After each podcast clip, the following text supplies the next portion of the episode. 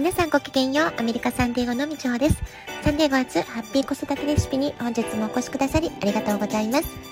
みんな違ってみんないい。ママが笑顔なら子供も笑顔。子育てで悩んでいることの解決のヒントが聞けてほっとする。子育てがちょっと楽しく思えてきた。聞いてくださってるあなたが少しでもそんな気持ちになってくれたら嬉しいなと思いながら配信をしております。一年中温暖なサンディエゴではありますけれども、今週は晴れ間が少なく、えー、ちょっとね、風が冷たいので、体感温度はすごくね、冷え込んできたな、そんな感じがしています。まあ、2日ぐらい前にね、ちょっと家の中も冷えるなと思ったので、慌ててセーターとかニットのワンピース、えー、そういったね、ちょっと冬物を取り出してきています。そしてつい最近まで素足にサンダルで OK だったんですけれども、まあ、こちらもね、足元がちょっとサンダルではさすがにちょっと冷たいかなってことで、そろそろブーツの季節かなと感じております。先日東海岸のキャンパスビジットから戻ったばかりのお友達と日曜日ハッピーアワーを楽しんできたんですけれどもその時東海岸はもうすごく寒くって、11月の時点で氷点下の寒さだったっていうのに聞きました。まあ、サンディエゴはね、今私寒い寒いなんて言ってますけれども、最低気温がまだ今10度とか、そんな程度ですから、えー、きっとね、北国の方、雪国の方からすると、10度でそんな寒いなんて贅沢なこと言わないでって、えー、笑われてしまうんじゃないかなって思います。えー、寒がりな私にとってはもうこのサンディエゴの温暖な気候に慣れきってしまっているのでなかなか他の土地に動くことが難しいなって特にね冬はねそんなことを感じてしまいます。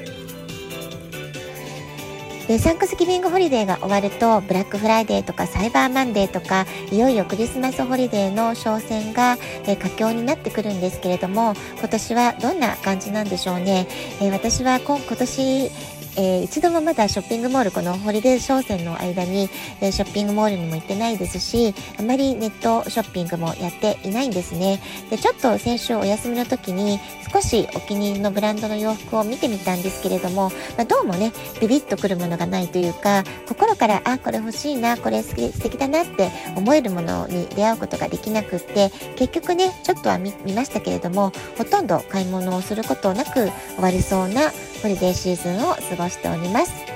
まあ、去年ね、引っ越しのタイミングですごくいろいろ断捨離もしましたし、逆にその古いものを手放して、えー、すごく気に入ったものを新しく買おうってことで、1年前に結構いろいろ入れ替えちゃったんですよね。まあ、それもあってね、今あまり物欲がないっていう、新しいもの欲しいという気持ちがあまりないのかなとも思います。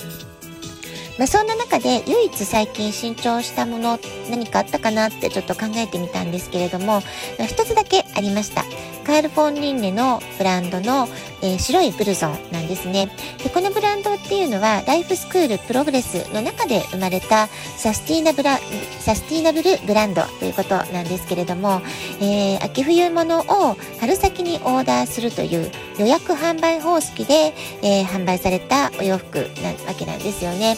で、このオーダーをしたの多分春先、日本から帰ってきたくらいだったかなっていう記憶があるんですけれども、えー、まあ、秋冬物をね、選ぶには季節的にはこれから夏になるぞっていうタイミングだったので、あの、なんとなくね、ちょっと冬物を着た時の想像がしづらかったっていうことはあったんですけれども、でもね、とってもとってもデザインとか、えー、編み込みが素敵なセーターとかもたくさんたくさんあったんですけれども、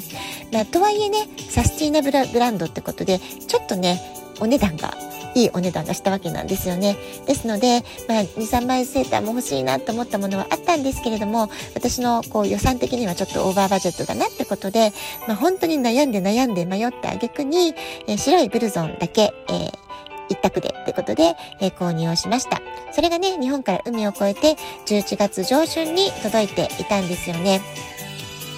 でもこの白いブルゾンが届いた時はまだまだサンディエゴ暖かい日が続いていて、え、このブルゾンいつ頃になったら着ることができるのかないつ出番が出るのかできるかなって、まあ、そんな風に思っていたんですけれども今週ね急にサンディエゴも寒くなってきたのでえ昨日ね息子とランチデートに、えー、出かけることになったんですけれどもあ今日着ようってことでね息子とお出かけする時に、えー、白いブルゾンを初めて、えー、着てお出かけをしてきました。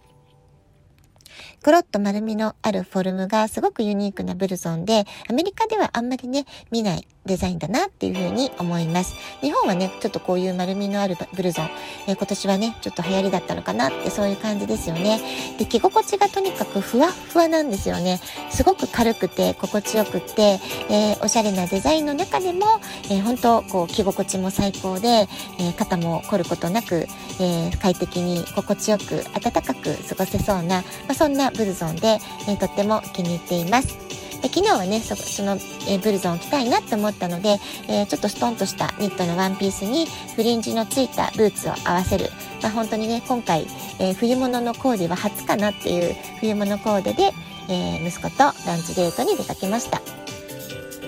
で昨日ね主観的健康感っていうお話をしたんですけれども、ま、年を重ねても綺麗なものが好きとか誰かとお出かけする時にたまには思い切りおしゃれを楽しもうとかね、まあ、そういうこうときめく気持ちというのかな。日常の中に、えー、自分の好きっていうものにとことんこだわってみるとか、えー、ちょっとフレッシュな気持ち初々しい気持ち、まあ、そういったものをすごくね、えー、取り入れることが、え毎日をちょっと新鮮な思いで過ごせる秘訣なのかもしれないな、まあ、そんなことをね、え気づかせてくれた白いブルゾンだったなって思います。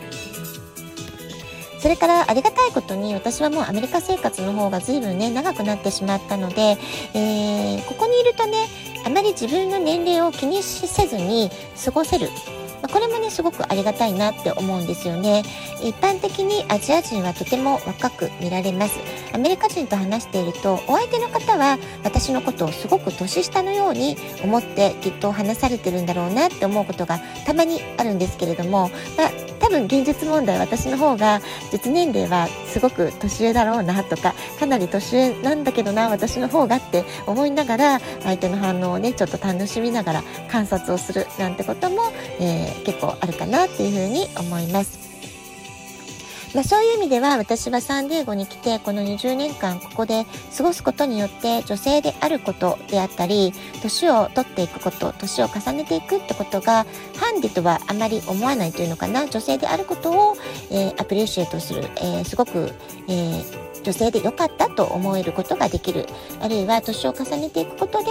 えー、すごくこう何て言うのかな経験を尊ばれるということであったり、えこれまでそのいろんな経験をしている中で得たノレッジ知識というものを周りの方がリスペクトしてくださるとかね。だからその女性であること年を取っていくことが全く制限にはなっていない。何かをする時の制限事項になってない、まあ、そういう生活ができているのはすごくね、えー、幸せなことかなって思います。まあ、そうは言ってもね年を取って、まあ、実際問題おばあちゃんにいつかはなっていくわけですから、まあ、それはねもう仕方がないこととして、えー、あるがままをあるがままの自分を受け入れる、まあ、そういう境地も大事にしながら、えーまあ、過ごしていきたいななんて、まあ、そんなことを思うんですよね。それからまあ若い世代の人から将来的に、えー、いくつになっても年を取って80歳とかになっても、えー、可愛いおばあちゃんだねとかおばあちゃんなのにすごくいろいろ勉強してて偉いねとかいろいろ活動しててすごいねって、まあ、そう言ってもらえるようなねそういう年の取り方をねしていきたいものだなと、まあ、そんなことをね、えー、最近よく考えています。人生100年時代だとすると50歳はまだまだ折り返し地点です。先日私はカイロプラクティックの治療に行った時ドクターからちょっとね不思議なことを言われたんですねあなたは生まれた時に持ってきたトレジャーボックスをまだ開けてないと思うんですよってえー、開けてないトレジャーボックスがまだありますよっていうようなことをね、えー、メッセージとして伝えてくださったんですよね。まあ、その治療に行った時は、えー、お友達が、まあえー、同じ同い年のねお友達が亡くなったっていうこうお知らせを聞いた直後だったので、まあ、すごくまあ落ち込んでいたというかあんまりこう元気じゃない心が元気じゃない時だったっていうのもあったんですけれども、まあ、そういうことがあるとね私は一体なぜ今生きてるんだろうとかえ去年の転落事故で私が死ななかった、え軽い軽傷で奇跡的に済んでしまった。これはどういう意味があるんだろうとかね、え結構ねなんかネガティブループに入りそうな時がちょっとあったんですよね。2週間ほど前ね。でもまあ生きてる限り誰もが何かしらその人だけの唯一無二の人生の役割を、まあ、一生懸命生きていたりとか、まあ、その人しか成し得ないこう人生の価値とか人生の意味それをねそれぞれ、え、誰しもが生きているんじゃないかななんて、まあ、そんなことも考えたりしています。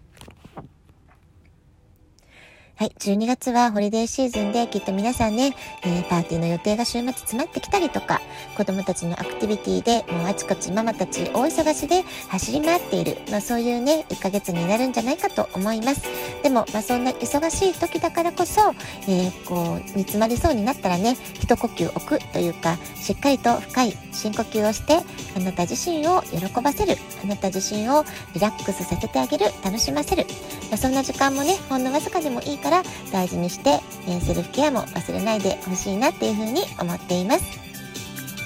では、今日はこの辺で今日も素敵なお時間をお過ごしください。ごきげんよう、以上でした。さようなら。